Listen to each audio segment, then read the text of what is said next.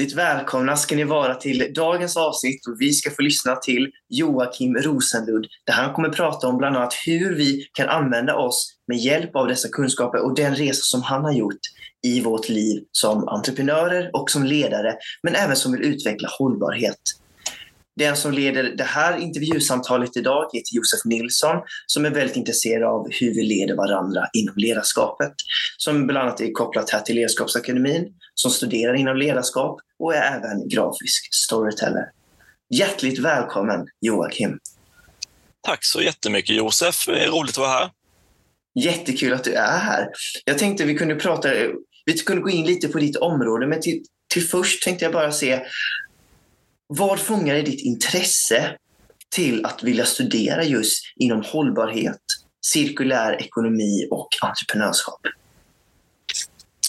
Ja, det, och det är ju det är ju massa bananskal där som man halkade runt i innan man hittade hit. Va?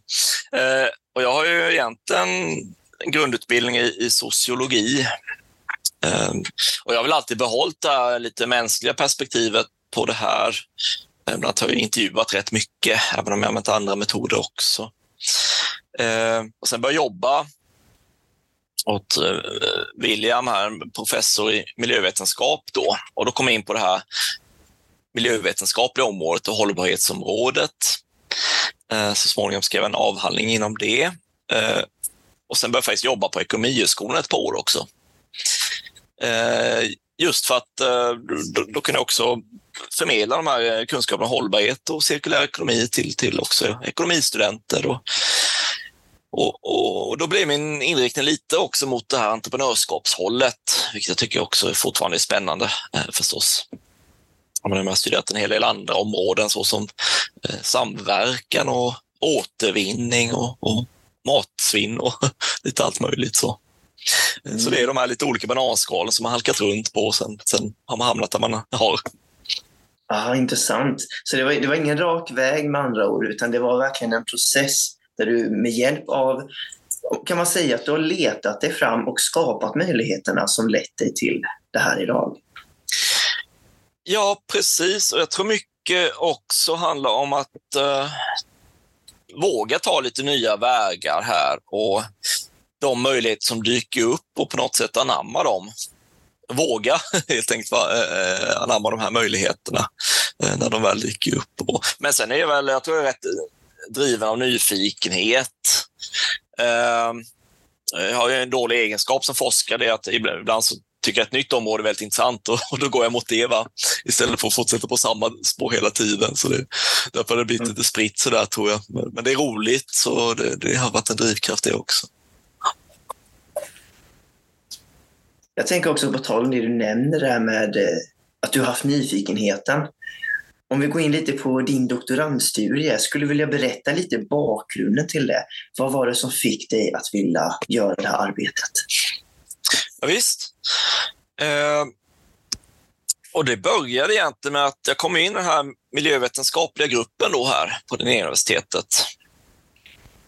Och det visade sig att den här gruppen, jag jobbade väldigt mycket med miljövetenskapliga frågor, men de gjorde det alltid i samverkan med andra. Såsom eh, industrin, eh, offentlig sektor eller andra företag. Och det var så, det, det var väl filosofin där, att det är så här vi kommer närmare verkligheten, det är så här vi löser problemen. Vad det nu är för problem, att rena vatten från industrin eller, eller något annat. Va? Eh, men, men det fanns inte så mycket kunskap om hur, hur den här egentliga samverkan då funkar i praktiken.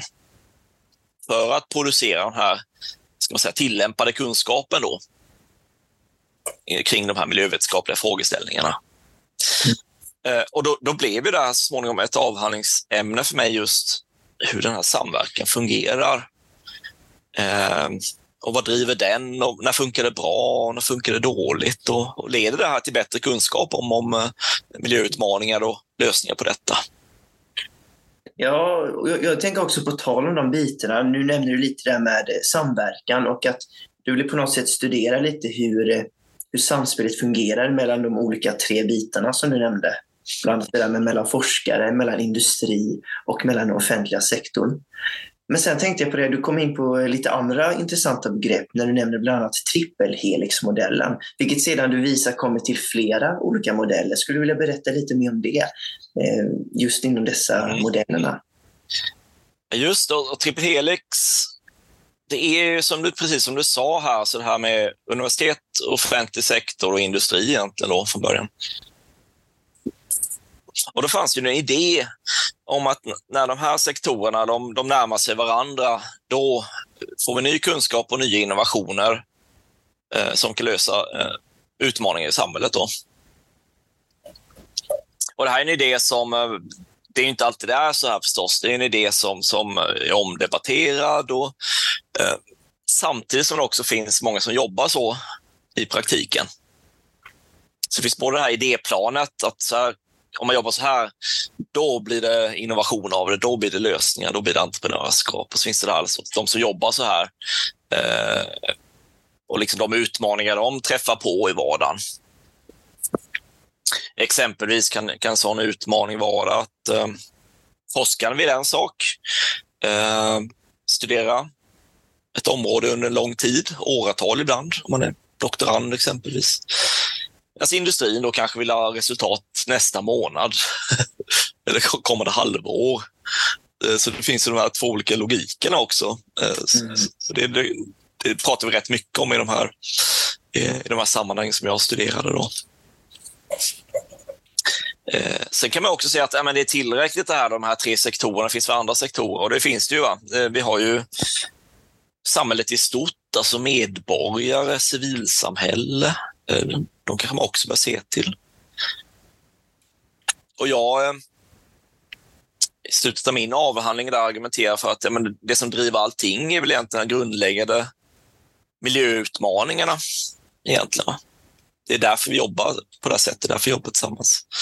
Eh, både miljö och klimat liksom som drivande grund, grundpelare för det här samarbetet. Då. Så liksom det som kanske ligger bakgrunden egentligen till just i det här sammanhanget som jag eh, studerade då. Så det kan inte vara i de här tre, utan kanske egentligen flera olika eh, som man beskriver som cirklar, som liksom vändiagram som skär in i varandra. Då. Mm. Just det. Och sen så på något sätt bildar du en cirkel i de diagrammen. Och när du nämner det här med miljön och sånt, att naturen på något sätt för oss samman. Jag tycker det är väldigt intressant eh, kopplingen där att det slutar med att i och med att vi alla ändå befinner oss till exempel i ungefär samma plats, att det bidrar till att vi då inte har något annat val i och med att miljön angår alla. Mm. Jag, jag, tänker också lite, för det är något väldigt intressant som kommer mot slutet också, där du börjar nämna lite om det där med öppenhet och informitet. Att vi, att vi på något sätt eh, behöver komma in till det här med att bygga nätverken, att det blir en viktig faktor till att eh, utveckla hållbarhet. Skulle du vilja berätta lite mer kring det där med nätverkandet, vad det har för eh, viktig del i det här? Mm. Och samverkan, alltså det här med att samarbeta mot samma mål då, eller jobba mot samma mål. Det börjar väl i någon form av nätverkande. Man behöver lära känna personer, utöka sitt nätverk eh, och sen fördjupa nog det här samarbetet. Va? Till slut kanske man kan kalla det en, en samverkan då, eh, för att lösa visst problem eller få mer kunskap om någonting mer. Eh, och jag tror för, för det här nätverkandet, och det här kan man ju liksom ta lärdom av kring eh, entreprenörskapsfrågor också tror jag. Där krävs väl någon sorts öppenhet, ödmjukhet i den, eh, i den dialog man för då nya bekanta i sitt nätverk. Va? Eh, man kan erkänna själv också att man, man kan inte allt själv utan man behöver andra som kan hjälpa till. Eh, det har ju visat sig vara rätt viktigt då i entreprenörskapssammanhang också, till hjälp av andra. Eh, för man, ensam är man inte så, så, så stark som man tror kanske, även om man, är väldigt driven som entreprenör och så, så behöver man andra kompetenser. Någon som bygger hemsida, för det kan jag inte så bra. Någon som kan det här med ekonomin, det är jag inte så haj på. Jag. Men jag lär mig under tiden. Alltså. Um, ehm, komplettera varandra. Jag tänker också lite, när du gjorde det här arbetet, hur påverkar det dig sen efter arbetet med de kunskaper du har och hur, hur, påverkar det din syn på entreprenörskap? Ja, precis. Uh, ja, uh, jag tror, för det här blev, även om jag studerade då, alltså jag hade glasögonen på här och studerade samverkan, så blev det också ett sätt att jobba på efter avhandlingen. Jag samverkade rätt mycket under avhandlingen och efter också. Och på det blev det det här naturliga sättet att forska på. Det var ju att samarbeta med, med olika aktörer. Eh, det är inte bara industrin, alltså, utan det kan vara andra myndigheter, andra forskare eh, från olika discipliner. Jag pratade lite om det i avhandlingen också, det här att det, där kan man också hitta grogrund till ny kunskap när man samarbetar olika discipliner och studerar samma, eh, samma fenomen. Då. Så, så, så på så sätt blev det någon sorts arbet, arbetsmetod också för mig. Då. Eh, som har funkat rätt bra tycker jag. Då. Det har också varit roligt och givande eh, och gett en ny kunskap eh, och bidragit till forskningen. Och för eh, jag tror också det är entreprenörer som, som du frågar om här, vad, vad, kan de lära av det här? Eller vad kan entreprenörskapet lära sig av det här? Jag sa ju redan det här med olika kompetenser, så att man tar in det på så sätt. Ibland handlar entreprenörskap om, om att då eh, hitta hålen i marknaden, liksom nya marknader eller nya kombinationer då av resurser. Och det här kan man ju hitta då om man får nya perspektiv på saker och ting eh, genom att samarbeta med mellan discipliner, mellan sektorer eh, på olika sätt. Det, det, det, kan jag tänka mig en ingång där för entreprenörskapet. Det kanske inte är industrin som löser det här själv eller eh, kommunen själv, men när de samarbetar eller man gör någonting så att de samarbetar och det kommer in entreprenörer där, då kanske man kan hitta lösningar då. Just det. Och på tal om det där med att på något sätt kunna hitta ingångar. Om vi tar det kopplat till hållbarhet, vad ser du eh, de möjligheterna som entreprenörer och som forskare? Hur man på något sätt hittar de kopplingarna eh, där? Ja, precis. Och om vi ser de här stora miljöutmaningarna, så det är ju våra gemensamma utmaningar vi har i samhället då egentligen med, med miljö och klimat. Då. Även om det här är väldigt stora och det är väldigt allvarliga utmaningar, det är, det är en akut klimatkris här, eh, så finns det ju mycket stort behov av lösningar. Det finns ett stort behov av innovationer och entreprenörskap som tar sig an de här utmaningarna. Då. Om vi nu tittar på att, uh, att vi hittills i samhället inte har löst det här, men var kommer de nya lösningarna ifrån? Då? Hur gör vi om det här på rätt sätt? Där, finns det ju, där behövs ju entreprenörskapet. Då. Det tror jag. Inte bara. Eh, vi behöver också förstås eh, eh, vi behöver stater, offentlig sektor och stor industri som ställer om, eh, men också de här nyskapande, tror jag, vägarna att gå på. Som sen kan bli stora förstås, det vet man inte i, i förväg, va? om de växer till sig. Mm. Just det. Och jag, jag, tänker på det där, du nämner också lite det där med cirkulära affärsmodeller. Att mm. kunna få in det där cirkulärande sättet att kunna se det. Hur kan man implementera det mer i både sitt entreprenörskap och i ledarskapet? Ja, och, den, och den cirkulära ekonomin då, det är ju på något sätt idén om ett kretsloppssamhälle där vi inte har något avfall, där vi tar tillvara på våra resurser så gott som möjligt, inte slösar med detta. Och den ska helst vara driven förstås av förnybar energi. För hittills har vi haft en ekonomi som är rätt slösaktig med våra resurser. Den linjära eh, ekonomin brukar vi prata om på något sätt. Och hur gör vi då en övergång från linjärt till cirkulärt? Och här har ju entreprenörerna definitivt en roll att spela då, de cirkulära entreprenörerna.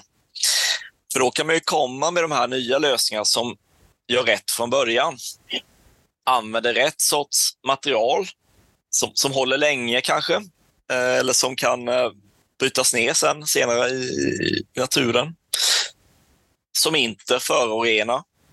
Man kan komma in som entreprenör och skapa en helt skapa helt nytt värde utifrån det här tankesättet att behövs det verkligen produkt överhuvudtaget?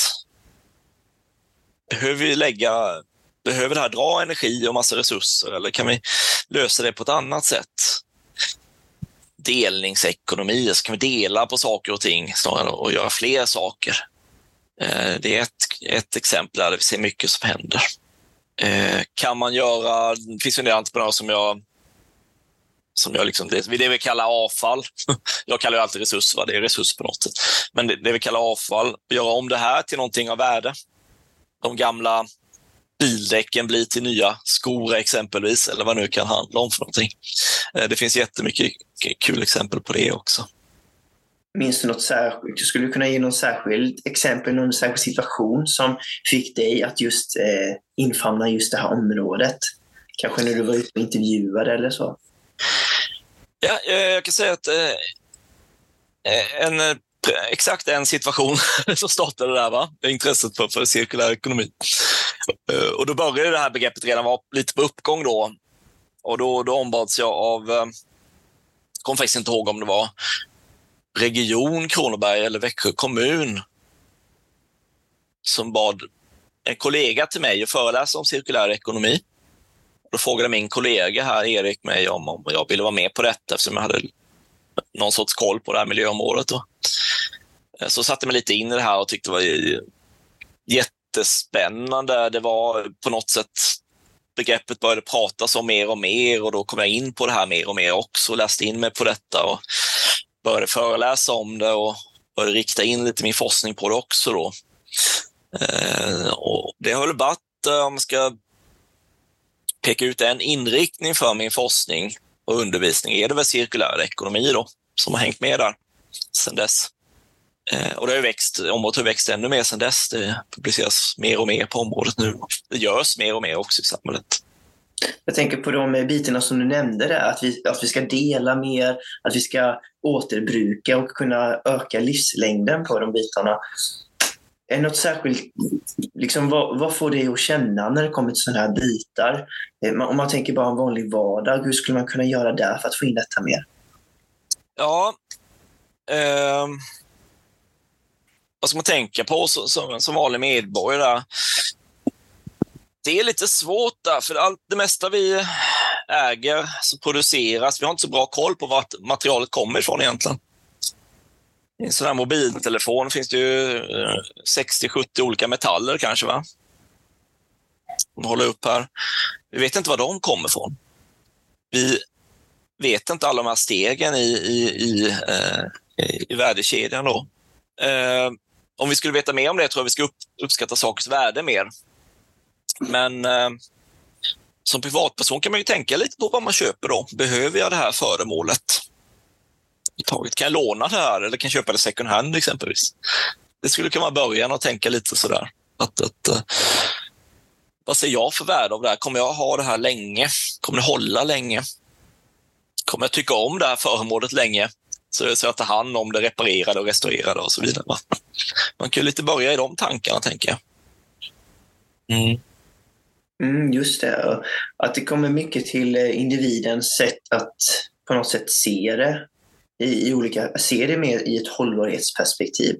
Hur brukar du själv göra? Hur, eh, vad på något sätt skapar nyfikenhet i dig när det kommer till dessa bitar? Eh, jag tycker det är, jag tycker nyfikenhet i vardagen egentligen.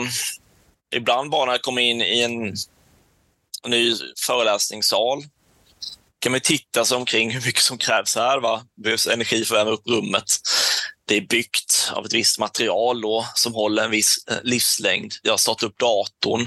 Eh, var kommer de delarna ifrån? Eh, så vi är också beroende av de här globala värdekedjorna. Men eh, ju mer vi kan göra värdecykler av det här, eh, desto bättre är det egentligen då att vi sluter de här kretsloppen av material på olika sätt och att saker och ting eh, håller länge. Och vi kanske tänker på eh, saker och tings eh, slutstation egentligen. Vad händer med det då? Kan vi plocka isär det som delar som vi kan använda oss av? Eh, eller måste vi, kan vi återvinna materialet i alla fall så det blir till, till nya produkter? Så man rör sig genom en stad, alltså hur mycket som vi byggt upp och eh, vilket är en fantastisk framgångssaga egentligen, så har det också krävt mycket, mycket resurser och energi för att göra det. Precis. Och där gäller det mycket att kunna som du nämner, kunna se slutstationen, att kunna göra den längre och längre. Mm. Jag, jag, tänker lite om man, om man ser mot framtiden, så är det något särskilda framtidsspaningar du har fått som du tror kommer eh, användas mer och mer i den här riktningen? Eh, jag jobbar ju för på något sätt att, att uh, och hoppas på att samhället blir mer hållbart och cirkulärt. Då. Eh, samtidigt som vi ändå kan leva goda liv. Vi ska ändå kunna eh, transportera oss på bra sätt för att upptäcka eh, nya städer. Vi måste ändå kunna kommunicera med varandra och, och äta gott. Eh, så jag hoppas att det kommer fler och fler lösningar här så vi kan göra det här på, på ett bättre sätt då än vad vi gjort tidigare. Och ja, jag menar, här spelar ju entreprenörskapet en viktig roll och då ska man ju gärna som privatperson stödja lite de här nya idéerna. Um, och de kanske är lite dyra i början. Eh, det kan vara svårt att få ruljans på, på ett företag i början exempelvis. Man behöver nog med kunder och det är inte lätt att kämpa mot de stora aktörerna då. Då kan man tänka lite på att stödja de här idéerna som, är, som verkar bra utifrån sina egna, eh, sin egna synvinkel. Då. Just det. Jag, jag tänkte också lite där, eh, nu har du varit på många olika platser, så efter den här studien som du har gjort, vad har du fått för nya insikter när du, eh, när du har varit på olika industriplatser eller andra offentliga sektorer? Vad har du fått för nya intryck av det? Jätte... Ja, jag kan nämna en plats i och för sig jag var på där jag verkligen fick nya intryck. Och det var när jag spenderade midsommar på en, på en deponi, alltså en soptipp eh, i Estland. Och grävde oss ner där och se om vi kunde liksom, gräva upp material, för det är egentligen resurser som ligger på hög. Det är det en deponi är, en soptipp. Mm. Eh, och det är, det är ju något sätt uh, slutstationen för, för konsumtionssamhället där, va? där allting handlar som vi producer, hamnar då som vi producerat och, och konsumerat. Och på något sätt slängs det där. Då får man ju så insikt att det, här det är inte, det där funkar ju inte i längden helt enkelt. Vi, har ju, vi bor ju på vår planet här. Eh, förhoppningsvis under lång tid framåt. Och då behöver vi faktiskt eh, eh, ta hand om det vi har här. Det går inte att bygga hög, större och större soptippar utan det, det, det funkar inte då i längden. Det var en sån plats där man fick insikter. Då. Sen, alltså, sen sker det väldigt mycket eh, bra ute i både offentlig sektor och industrin och sådär som, som fungerar som bra exempel. Det, det gör det också. Alltså. Om man tänker att eh, om man är som entreprenör eller som ledare och vill på något sätt få detta vidare framåt, vad skulle du ge för råd till dem att tänka? Eh, det är våga tänka rätt från början. Våga tänka nytt egentligen. Eh, våga tänka lokalt eller regionalt. Det behövs ju kreativitet för att hitta de här nya cirkulära idéerna på något sätt. Och då, då behöver man ju tänka om, eh, så vi inte gör om samma misstag igen då.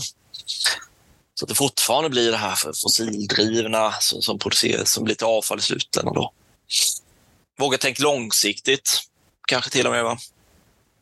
Tänk inte på att det här att kunden vill ha det här under ett år, utan att kunden ska ha det hela livet kanske till och med. Eh, och där är det väl upp till, till entreprenörer och, och, och, och lösa det då. Det är, det är lättare sagt än gjort förstås. Någonstans handlar det väl om kvalitet kanske på, på saker och ting. Ja, ja men verkligen. Och väldigt bra bitar du tog upp där Och när du nämner eh, kreativiteten. Hur kan vi skapa ökad kreativitet för personer runt omkring? Ja, en sorts kreativitet, vi kan väl koppla tillbaka lite till tidigare diskussioner här om, om, om samverkan och interaktioner. Alltså man får nya idéer kommer inte bara från ens egen hjärna. men Jag tror det kommer mycket i interaktion med andra, i dialoger med andra. Eh, som andra kunskaper som kompletterar en själv och så. Eh, så att röra sig i sådana här forum där man kan diskutera nya idéer och så, det är väl inte dumt. Jag tror för entreprenörer är det viktigt att om man är ny startup exempelvis att ha ett nätverk av, av, personer som är i liknande situation som man kan bolla med. Och så. Jag tror det genererar eh, nya idéer också. Då. Och när, när du nämner det här med nätverket som vi pratade lite sedan tidigare. Vad tror du är viktigt att tänka på för att kunna bygga ett bredare nätverk och ett starkt? Ja, precis. Eh, och Josef, du, du nämnde ju något där innan, det här med öppenhet som, som du jag tror jag återkommer till det i slutet på avhandlingen om jag minns rätt. Men alltså, ja, men precis. Eh, vara ödmjuk och öppen för nya, ny input, nya kontakter, nya människor. Och ödmjuk för det man inte kan själv, utan våga ta hjälp. Det tror jag också är viktigt. Här. Och det är någonting man kan applicera även som ledare då ju. Jag tänker det. Jag, jag är inte ledarskapsforskare, men jag har förstått det kan det vara rätt ensamt som ledare ibland. Alltså ensam på toppen lite sådär då. Uh, man, man tvingas ta tuffa beslut. Och att vara i sådana nätverk, forum, diskutera med andra tror jag, det, det tror jag är rätt viktigt. Då. Just det. Men om, om vi tänker då eh, att du befinner dig i en situation där, eh, där du vill kunna på något sätt öka. Du, du är mycket medveten om inom hållbarhet och du vill kunna på något sätt få detta vidare. Men du befinner dig just nu i en plats där du känner att du inte har möjlighet att få, dina, få ditt ord sagt. Mm. Att du har en ledare som kanske inte lyssnar. Vad skulle du kunna, hur skulle man kunna få en ledare att förstå lättare och kunna ta mm. in det här från sina medarbetare? Ja, precis. Ehm, det kan ju finnas organisationer som är lite tröggörliga också. Kanske inte, kanske inte bara ledaren som är... Utan man har riktat en organisation på ett visst sätt. Det är svårt att förändra den här riktningen man tagit då, om man är det här, i de här hjulspåren och, och kör på. Då.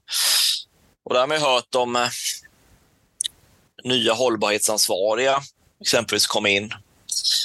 Eh, eller hållbarhetsstrateger eller hållbarhetschefer då, som inte känner sig riktigt hörda så här i stora organisationer. Och det, det kan vara svårt ibland, tror jag. Absolut. Men det är, man behöver ha, man får kämpa på och ha den här pågående dialogen. Eh, också hitta andra bra exempel på hur man löst det på liknande, i liknande då, företag eller liknande industrier kanske. Och att det här, det här måste visa också det här är viktigt, det här skapar också kanske värden som kunder eh, eftertraktar mer och mer framöver. Eh, det tror jag också. Det, jag tror det finns en växande medvetenhet, medvetenhet hos alla egentligen medborgare, alla kunder att, att eh, man vill åt det här mer hållbara sättet att se saker och ting. Precis. När du nämner det här med hållbarhetsstrateg eller när man tar in extern kompetens på sådant sätt, hur tror du att det kommer vara längre fram? Tror du att det är någonting som kommer växa och öka? Eh, jag, tror man sett att det här har växt faktiskt och det, kommer det nog göra. Sen gäller det nog en viss storlek som har resurser att faktiskt tänka och ta in det här då, eh, experterna. Ehm, eller då, kanske som ny entreprenör och startup har man ju med sig det kanske från början till och med. Om man själv är engagerad i frågorna och har mycket kunskap om det så kan man bygga in det här i själva affärsmodellen. Just det. En väldigt bra grej. Du har ju gått in lite nu kring eh, ja, men hur det var din resa när du observerade och var på olika platser. Du gjorde ju ganska mycket intervjuer och du reste runt lite. Eh, och när du var bland annat och kollade med deponin och de resor som du har skapat. De lärdomar du har fångat in och de personerna som du har byggt nätverk med. Detta har ju också på något sätt skapat den där samhörigheten som gjort att eh, det har kunnat leda dig framåt och så vidare. Men jag tänker, vilka tre, om du får dela med dig tre stycken lärdomar eller insikter som du fått av just de här projekten som du har gjort. Vad skulle du då vilja räcka över till lyssnarna? Mm. Första lärdomen kanske är att eh, hur mycket kunnigt, hur mycket kunniga personer finns det ute. och, och, man, och, där får man också vara ödmjuk som, som forskare. Då, att eh, ibland känner man så, här, så lite jag själv kan olika saker och ting. Men också att min, kanske, min roll är väl kanske att samla in den här liksom, kunskapen från ett stort antal personer eh, och diskutera den i min forskning och ta fram den och lyfta den och dra slutsatser av det. Då. Eh, och det är det kanske min roll. Då. Och det är inte bara forskning, andra lärdomar kanske är från eh, undervisningen. Då. det är ju, det är ju ja, man kan säga att det är hälften av mitt jobb är undervisning, hälften forskning då för tillfället. Det är eh, undervisning är ett jättebra sätt att hålla sig ajour eh, med aktuella kunskaps, kunskapsläget. Också ta in uh, up, and, eh, up and coming, alltså den kommande generationens syn på detta. Som ofta är väldigt medvetna och intresserade av sådana här frågor. Det kan jag ju lära mig uh, jättemycket. Va? Och jättebra diskussioner. En tredje lärdom att det, det, det, det, vet, det händer väldigt mycket spännande ute i samhället tror jag kommer hända ännu mer framöver kring detta. Och det är spännande att komma i kontakt med de här i tidig fas också. De här eh, entreprenörerna, nya idéerna, eh, nya verksamheterna som dyker upp. Bara det är ju det är rätt spännande att hålla på med det här faktiskt. Jag tänker också lite där när du nämnde det här med att först när du nämnde det att man ska vara lite nyfiken av sig att eh, på något sätt vara lite givmild och ödmjuk i sitt sätt eh, med kunskaper. Att, att ta del av andras kunskap och se det som en styrka. Men också det där att vara nyfiken på att vilja lära dig mer av det. Och att kunna hitta, som du nämner, det där, kunna, kunna hitta det där linsen som gör att du ser det som sker med hjälp av de kunskaper du fångat och att det då längre fram kan göra att vi blir mer medvetna om hur vi kan hantera inom exempelvis hållbarhet, cirkulär ekonomi och entreprenörskap och hur vi kan få in någon form av samhörighet och samarbete. Mm, precis. Och det, ja, precis, och det är, det, är, det är kanske min, min roll här på något sätt att gå runt med den här linsen då. Uh, uh, och då behöver man runt och titta mycket med den eh, för att få, få det här nya perspektivet. Då, absolut. Va? Mm. Ja, det är väldigt spännande. Eh, jag, jag, tänker, eh, hur ser du själv nu? Eh, vad driver dig framåt nu när du har fått de här frågorna och de här i tankarna? Mm. Eh, det, det, finns så mycket att göra fortfarande. Eh, och det är nämnt här att det händer så mycket ute i samhället. Det, det, det, det blir ännu mer för mig att göra då. Det finns himla många frågor att besvara. Eh, varje forskningsprojekt väcker nya frågor. Eh, ofta har jag, är jag med ett, ett par projekt åt gången då. Skulle man kunna ta varje projekt kanske leder till tre nya idéer som man skulle vilja eh, följa upp. Eh, men där får man ju, får man ju begränsa sig tidsmässigt. Då. Eh, det är också ständig jakt på, på eh, forskningsmedel faktiskt här också. Det liknar ju entreprenörskapet lite på det här, ständig jakt på, på inkomster och kunder. Eh, så nej, det är, det är fortfarande, jag är fortfarande nyfiken och vill, det finns väldigt mycket att gräva, gräva fånga upp här ute, så det, det finns ingen brist på, på det. Mm. Ja, men precis. Alltid finns det någonting vi kan jobba på. Jag tänker lite som eh, avslut. Finns det någonting som du skulle vilja eh, att, det skulle, att det finns redan nu? Om du bara får drömma lite stort, vad hade du velat att det skulle finnas redan nu? Inom eh, ekonomi exempelvis. Ja, precis. Inom cirkulär ekonomi skulle jag säga i vardagen skulle jag egentligen vilja se hur man nu gör detta. Det kanske man kan göra genom augmented reality på något sätt eller någon QR-kod eller någon märkning då och se vad kostar det här egentligen att producera den här t-shirten? Eller det här bordet? Var kommer det ifrån? Kan vi synliggöra det här på något sätt?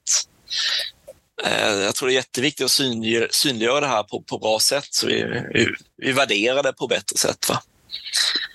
Eh, det skulle, jag, skulle vara häftigt att se mer av det. Men verkligen, det är, jag håller med. Det är väldigt intressant. Och är det några av lyssnarna nu som känner att Nej, men det här det här vill jag verkligen gå in på och prova mer så passa på. För här har du även Joakim som förmodligen också bär på kunskaper som kan hjälpa. Absolut, du kan kontakta mig. Eh, jag vet inte hur man... Jag har studerat affärsmodeller, men jag tror jag är dålig på att genomföra affärsmodeller. Så det, det kan någon, gör, någon annan göra bättre, helt, helt klart. Ja. Ja, jättehärligt. Du Joakim, hur får man kontakt med dig? Uh, ja, Joakim Rosenlund heter jag. Jag finns på lnu.se, Linnéuniversitetets hemsida. Superbra. Och, eh, och jag, jag som intervjuat idag, som sagt Josef Nilsson, mig kan ni hitta på LinkedIn eh, som grafisk storyteller. Och sen vill jag även tacka Joakim för det vi har pratat om idag när du har fått tagit upp mycket där, hur vi kan tänka inom miljön. Men också medvetenheten om samverkan med andra. Att det är genom att bygga nätverk och genom att vara ödmjuk av sig kunna få in flera personer åt samma riktning. Tack så ja, mycket. Tack så, tack så jättemycket Josef.